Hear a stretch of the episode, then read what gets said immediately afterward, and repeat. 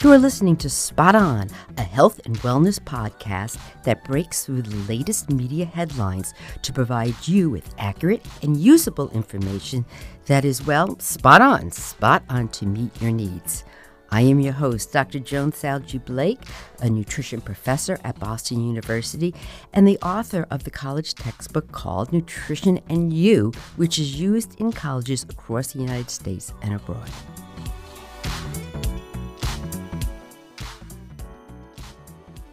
Hello, Spot On listeners. Today we're going to tackle what is the buzz about caffeine.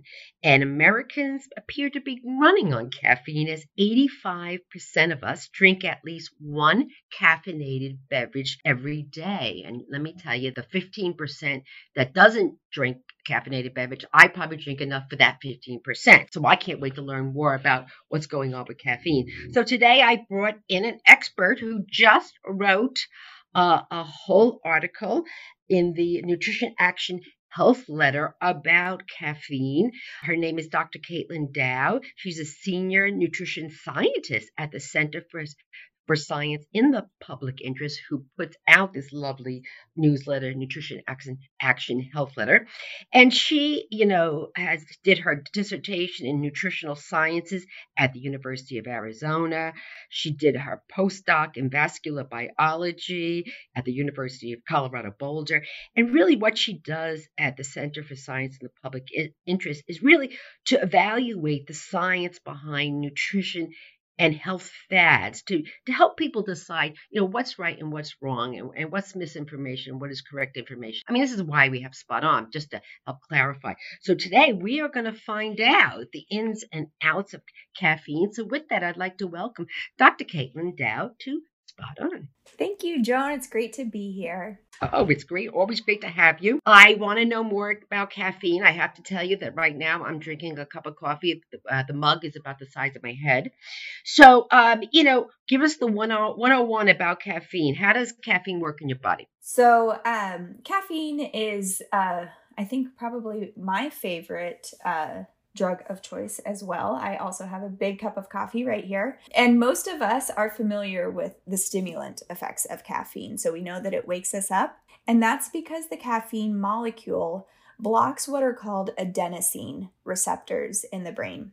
Adenosine is a natural sedative and it builds up during waking hours, making you more tired as the day goes on, and then it dissipates while you sleep.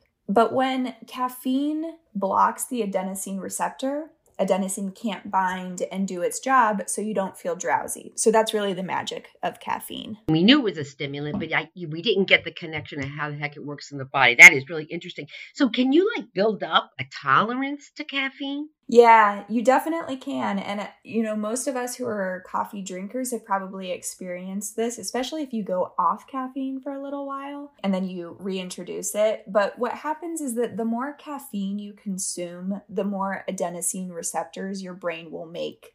And that's because uh, your brain is trying to counter the non drowsy effects of caffeine. So, as you make more receptors, you need more caffeine to have the same effect. Of course, there's a limit to that, but you will certainly build up a tolerance. Interesting. So, once again, your brain is smarter than you are. And, uh, yes. you know, you keep doing things like drinking a heck of a lot of coffee, and your brain's like, you know, something, I gotta, I gotta uh, help this person out. Otherwise, she's going to be, uh, you know, doing wind sprints around the, you know, the the room here for all this caffeine. and, and getting to that is how much is too much. Yeah, so you can definitely overdo it. Um, and the FDA says that most adults can safely consume about 400 milligrams of caffeine a day.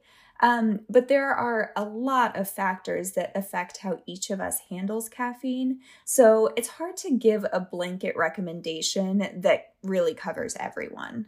I, I, just want to tell our spot on listeners we are going to put um, a copy of this article that Dr. Caitlin wrote uh, for the Nutrition Action uh, Health Letter. And it, there is this fabulous chart that tells you how much caffeine is in all the foods that you drink. And of course, coffee being, you know, uh, uh the top dog here. But, you know, you said, Dr. Caitlin, that, you know, they're thinking that 400 milligrams of this is okay, safe, maybe maybe we're going to find out in, in, a little bit, may have some beneficial health effects to it. But I, I was looking at your chart, and you you know one uh you know venti of of a Starbucks uh you know coffee you know had like 412 milligrams. So yeah. it's like it's like you just get a venti, uh, you know, a certain brew type, and, and you could be hitting that mark. Yeah, absolutely. So, you know, like a standard Folgers cup of coffee has way less than that, you know, maybe 120, 130 milligrams in it. But um, some of these roasts have much higher um, caffeine content. It depends on the type of bean. Um, and then you get a large coffee, and yeah, you can hit that mark really easily. Right. I, I, I, was I was shocked about that. It's funny you said it's your drug of choice, and I don't think people realize that it's a drug. Absolutely, yes, it is a drug. it is a drug, and every drug you know goes through your body and then breaks down, and you know get you get rid of the drug from your body. So what? How long does it take you to get like caffeine? Like if you start drinking coffee in the morning, whatever, and all day long, or with your drinks, whatever, and uh, how long does it take for the caffeine to get out of your body? Yeah, so there's a lot of factors that will um, affect how long it takes uh, to metabolize caffeine, but on average, the half life of caffeine, so that's a chemistry term, the half life, and that's the amount of time that it takes to break down half the caffeine in your body. For caffeine, it's about three to five hours. Um, that means that if you drink a cup of coffee at 2 p.m., about a quarter of its caffeine can still be circulating in your body between 8 p.m. and midnight. Wow. So, you know, again, that's interesting. We're going to get into sleep in a minute, but if you're drinking caffeine, like late in the day, you know, even two o'clock to me doesn't even sound to me late in the day. I mean, some people are drinking it at four or five. That could really, you know, keep you alert later in the evening. Yeah, absolutely. And you might not notice it because you have a tolerance to it, but it's certainly still there. Right. Oh my goodness. I didn't even know that. So you said in this article, which I thought was fascinating, um, that smoking affects caffeine metabolism in your body. So, so tell me, tell me more about that. Yeah, so smoking speeds up caffeine metabolism about twofold. So, if someone has a caffeine metabolism half life of about four hours, they'll metabolize the same amount of caffeine in about two hours if they're a smoker. So, um, yeah, so it, it really speeds things up. For a long time, there was this is sort of an interesting anecdote. Uh, there was this evidence that um, coffee was bad for you. Um, it was you know there uh, this is from observational studies. And really what they were finding was that it was um, they were studying people who were smokers um, and they weren't controlling for smoking. And so um, smokers often drink a lot more caffeine because they metabolize it so quickly. So they have to drink more to get the same effect. So it wasn't that coffee or caffeine was bad for people, it was that smoking was bad for people. Do you have any idea what's in a smoker, what it is? Is the nicotine that is interfere? What's ha- what the mechanism may be? I think it's nicotine. Um, and what it does is it affects the enzyme that breaks down caffeine and it upregulates that. Wow, interesting. Okay, and you also said about you know ca- uh, taking birth control pills, and that affects caffeine metabolism. Tell tell us tell us more about that. Yeah, so birth control um, will slow down caffeine metabolism, so it has the opposite effect of smoking. Pregnancy really slows down caffeine metabolism, so um, the half life of caffeine can go from you know three to five hours on average um, if you're not pregnant. And then when you are pregnant, it can be 12 hours um, before you, yeah, before you've broken down half of that caffeine. So pregnancy um, and then birth control also really slow it down. So interesting. So interesting. Now, uh, we know though for, for pregnant women, you know, where, where you said that, you know, 400 milligrams a day uh, seems to be safe for most people. For pregnant women, they have a lower uh, recommendation to keep it lower than 400 milligrams. I, I read that it was like less than 200 milligrams they should be because um, uh, the concern that caffeine may increase um, uh, miscarriages. Is that correct? Yes, that's correct. So it's hard to know exactly what is a safe amount for pregnant women, um, but 200 milligrams appears to be safe. Um, and yeah, part of the concern is that uh, caffeine can cross the placenta. Oh, okay. Oh my goodness. Yeah. All right. There we go. And, and again, it's a drug. It's a drug. Yes. That's a little baby growing, mm-hmm. and uh, you know, and that's a powerful drug that's crossing the placenta. So interesting. So interesting. You know, Dr. Caitlin, uh, when I was uh, pregnant, uh, I, you know, I had morning sickness, which which is a myth because I only wish it ended at the end of the morning. Sure. Because I was all day sickness. But anyway, when I put the coffee, on my husband put the coffee pot on. That smell, like, uh, it made me so nauseous. So it's almost like Mother Nature was saying, "Look, you know, I'm gonna stay away from the coffee and the caffeine because, and I'm gonna make you sick, you know, just from the smell of it." So it was almost like the body was smarter than I was to say, "Don't go near coffee now." And just self-regulating for you, yeah.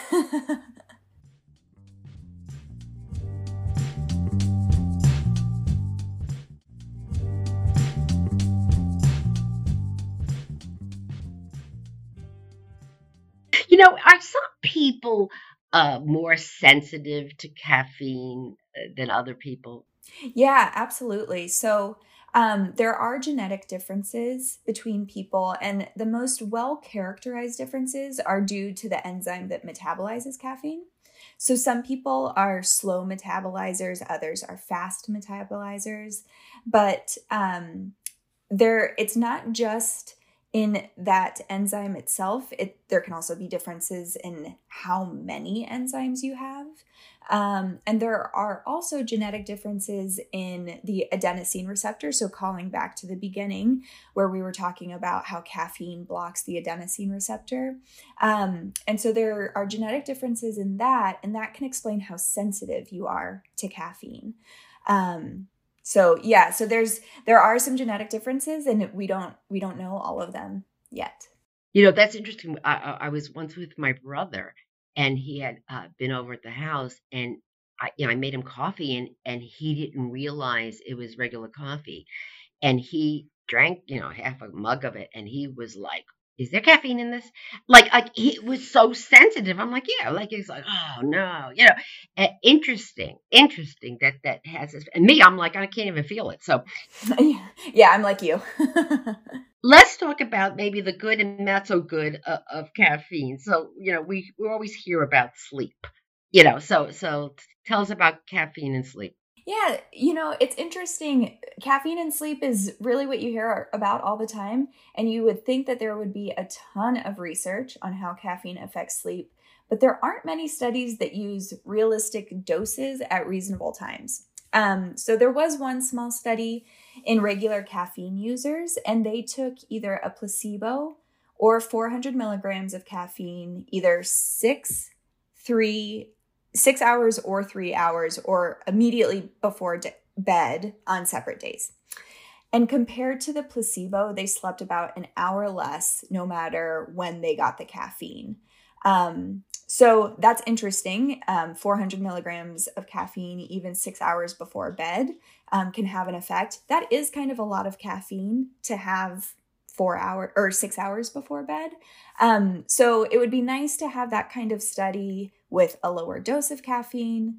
Um, and you know, there are a number of studies that show that people take longer to fall asleep. They get less deep sleep, which is that restorative sleep and they wake up more often when they're given caffeine right before bed. But there's really not much research on how caffeine, say in the morning or early afternoon, affects sleep. So it's hard to really um, make a recommendation based off of the research on when to stop drinking caffeine. You know, but if you do the math here, you said that the half life is like three to five hours. So you, it almost makes sense to stop drinking caffeinated beverages like by noon, just so it's all gone by the time you go to bed?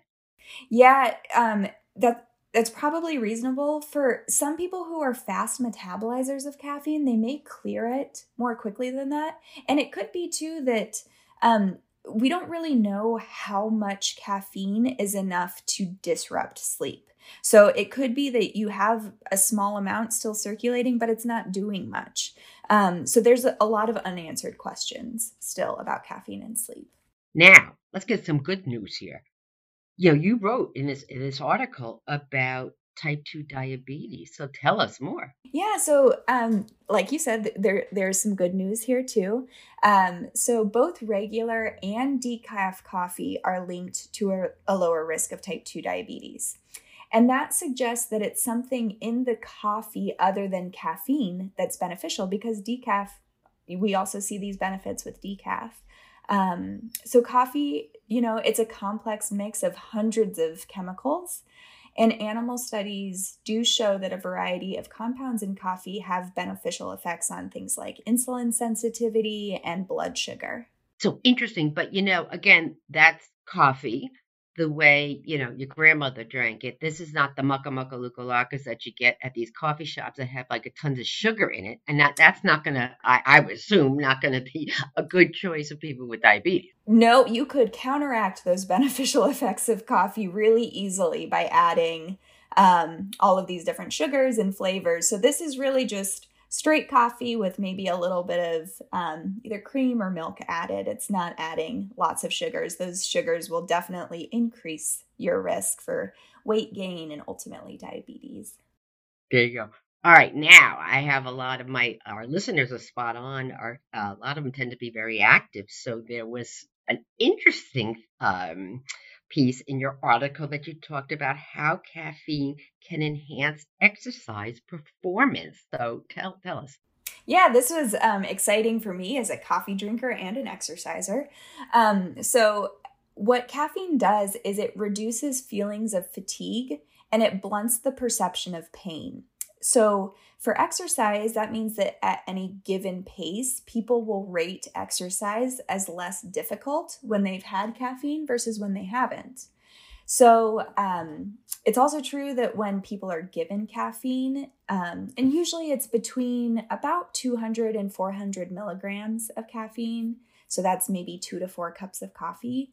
Um, an hour before, or I should say, the equivalent of about two to four cups of coffee, an hour before exercise, uh, they can exercise for longer than when they haven't had any. You know, it's interesting because you just said about two to four cups of coffee, but you know, let's we're talking eight ounces. Eight ounces, yes, small cups of coffee. like a little teacup of coffee. Yes. You know what I mean? Yeah. And so we again we we have to watch when you say that it's not two vent you know two or four ventes of, of coffee. You know the, the the caffeine and the performance is is interesting, but you know here at Boston University and many college students um, are NCAA athletes. So it I mean and you just said caffeine is a drug.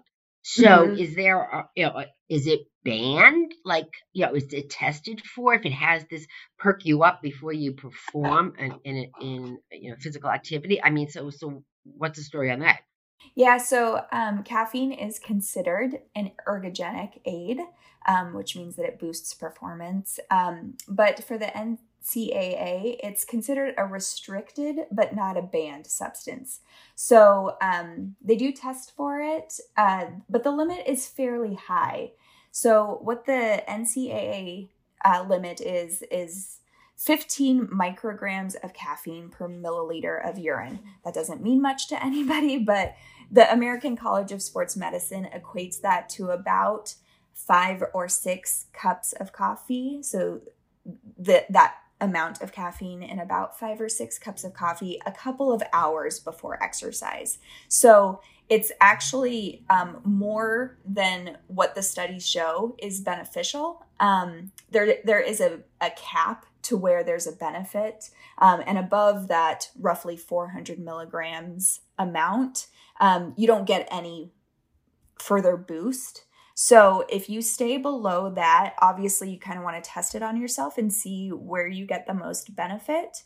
Um, you that will keep you under the NCAA limit. Um, but of course, you know, if you are an athlete, you should double check with your coaches um, uh, before taking my word for it. Right, that's right. there you go. Um, definitely check check with your coaches and your athletic trainers, and actually your sports registered dietitian that should be part of the team there. But you know, uh, caffeine is also a diuretic. So you don't want to be dehydrated with uh, before you're going to be working out. So definitely, uh, let's talk to the, the, people the know there on your team before you start uh, drinking your coffee. There, there was some. You also said in the article that um, you know there it, caffeine or coffee or could be have a problem with the bad cholesterol, the bad LDL cholesterol. So can you explain this?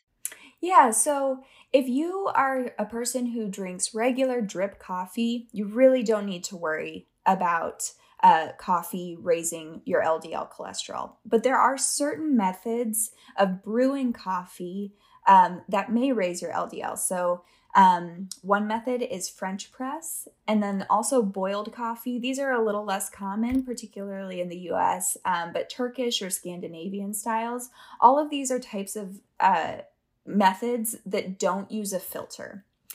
And the reason that that's important is because there's a compound called cafestol that raises LDL and it doesn't get filtered out with those prep methods. Whereas drip coffee, cafestol stays um, in the paper filter and just gets filtered right out. So you don't have to worry about it. If you're using those, you know, cups, you know, like, you know, the little cups that you put in like the Keurig machine, it's the same thing. It doesn't drip in.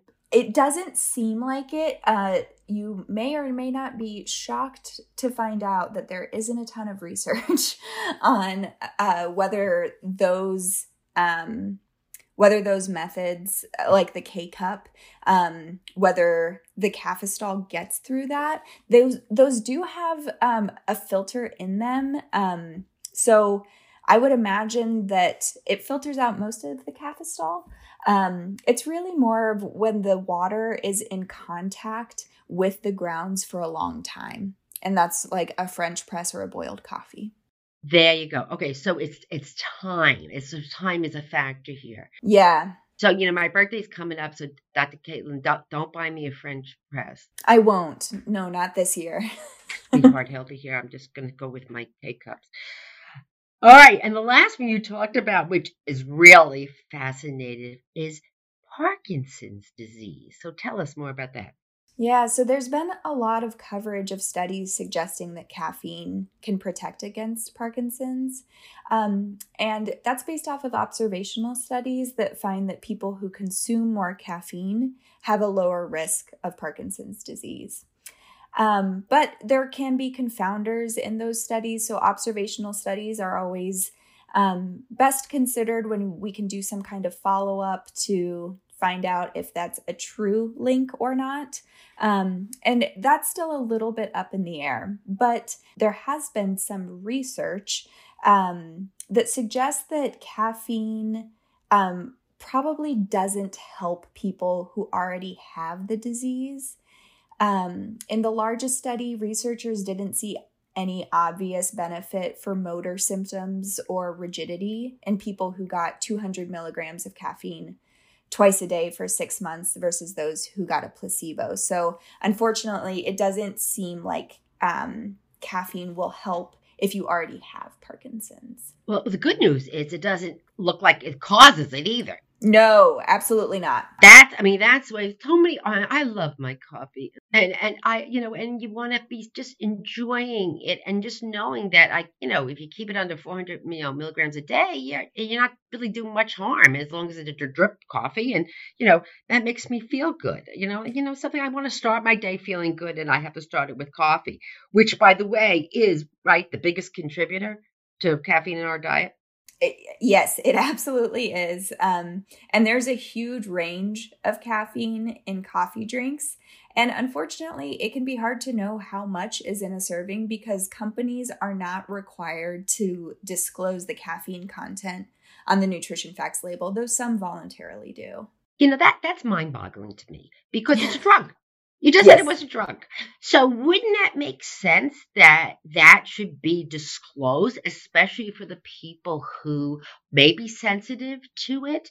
Um, I mean, I mean, obviously, if they're sensitive, if they take one gulp of whatever the beverage is, you're going to feel it. But you would think that that would be disclosed. Uh, one would think. right. I, I, and and also, you know, there are so many of these espresso drinks, uh, you know, going around. And now, I always think that the espresso is like, whoa, you have an espresso, and I'm like, whoa, you know. So, is there a lot more caffeine in espresso drinks versus a cup of coffee?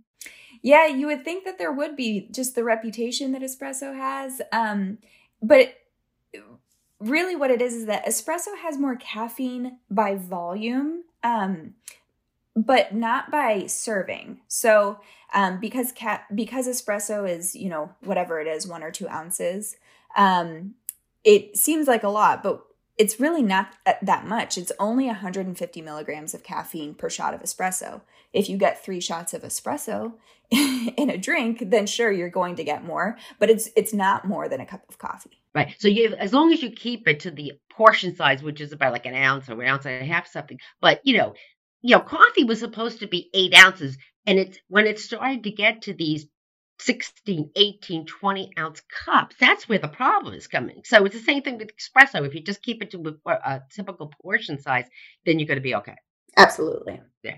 What about kombucha? Well, I, I, you know, what is going on with that? Because I, you know, a lot of uh, kids on campus are are drinking that, and they're saying that there's a lot of caffeine in that. What, what is, what are your thoughts on that? So, um, it depends on the type of kombucha that you're drinking. Most of them don't have much, you know, maybe between uh, 10 to 15 milligrams, but there are brands and flavors that can.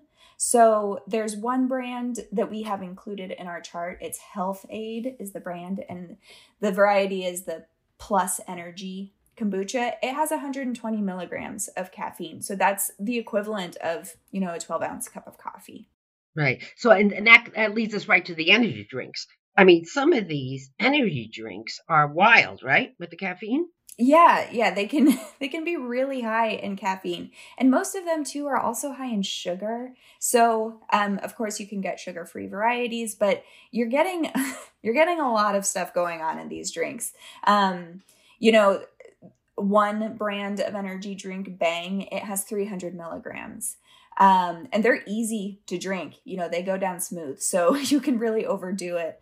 Um, a standard five hour energy drink has about 200 milligrams of caffeine, so it's not crazy, but it will certainly perk you up. Red Bull is a bit more reasonable. I think people actually don't realize um, that Red Bull, a standard Red Bull, has around 80 milligrams of caffeine. Which actually seems small compared to some of these newer drinks. Yeah, yeah, it, it is. Um, and honestly, it's it's a reasonable amount. So, you know, if you were to have, say, a sugar-free Red Red Bull early afternoon, probably wouldn't have much effect on your sleep.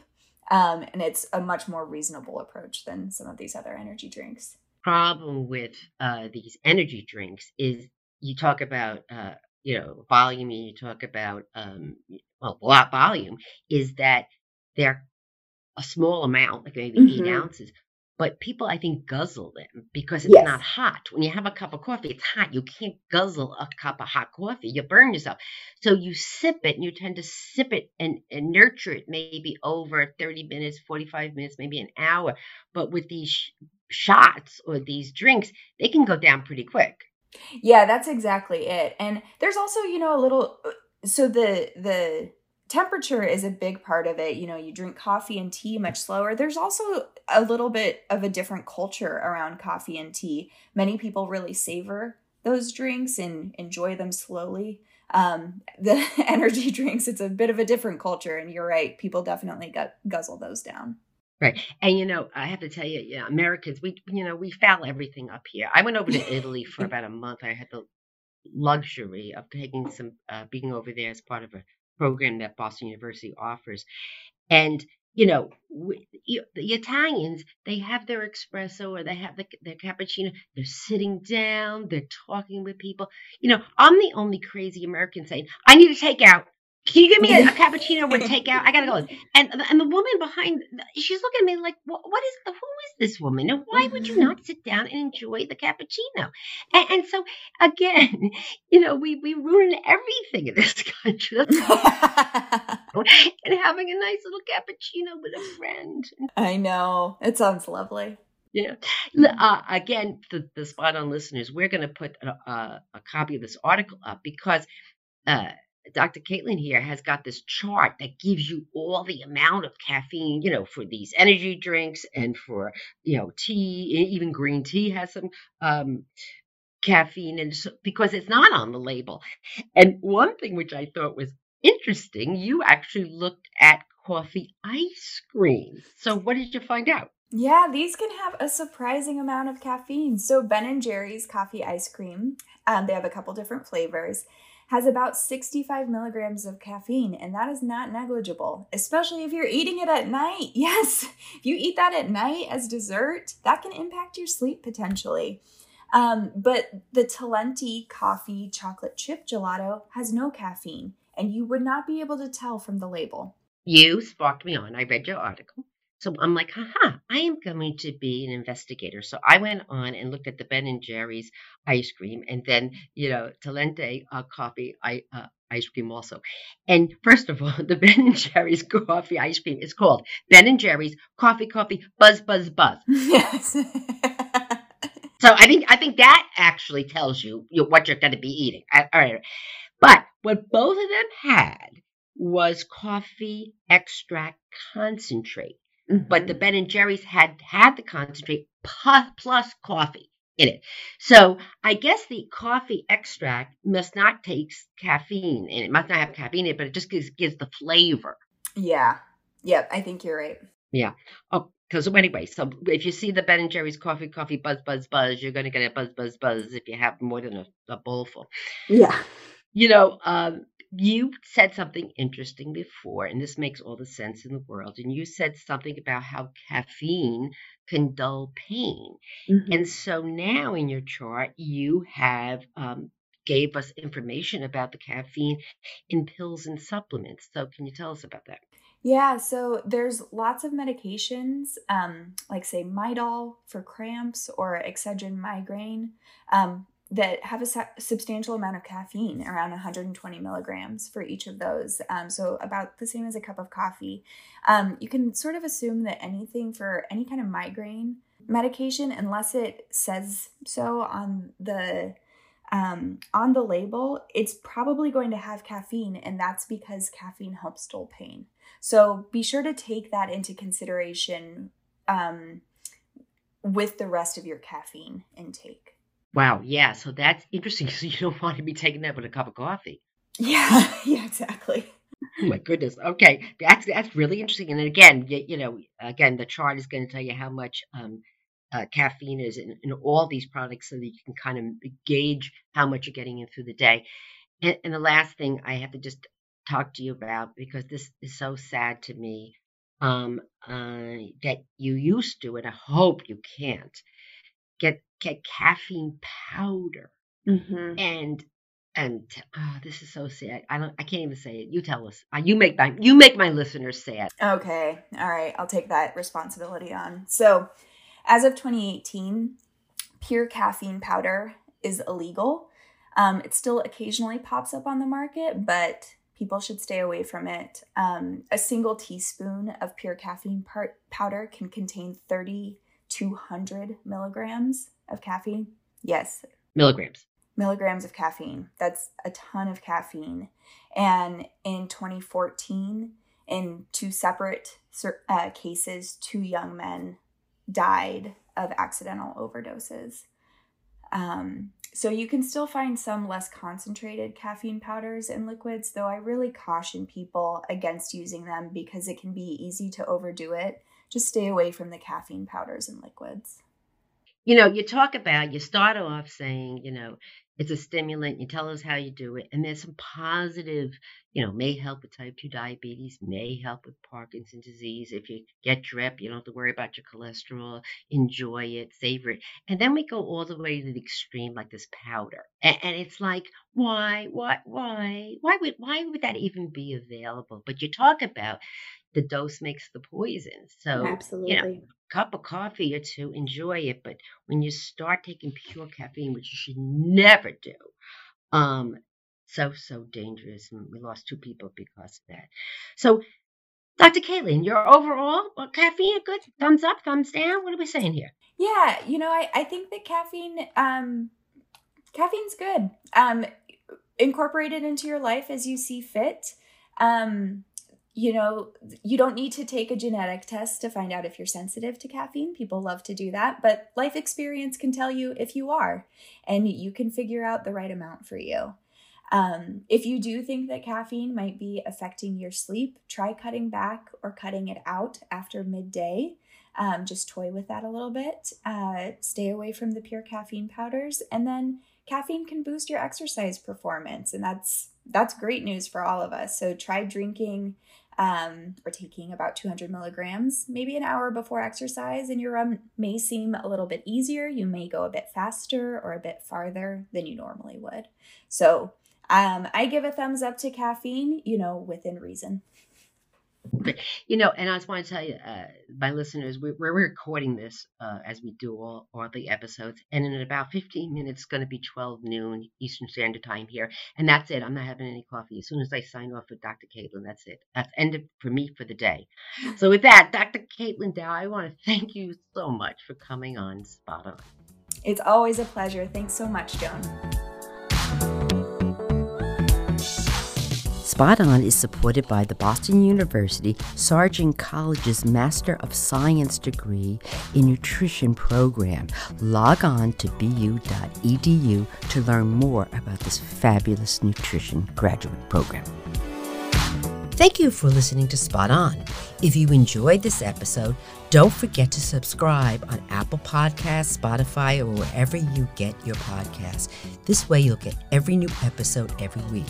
And by the way, leave us a nice review. And can you also like us on our Spot On Facebook page and suggest topics for future episodes? Please follow me on Twitter and Instagram at Joan Salge Blake. And oh, by the way, can you send this episode to five of your friends? Do I ask a lot of you?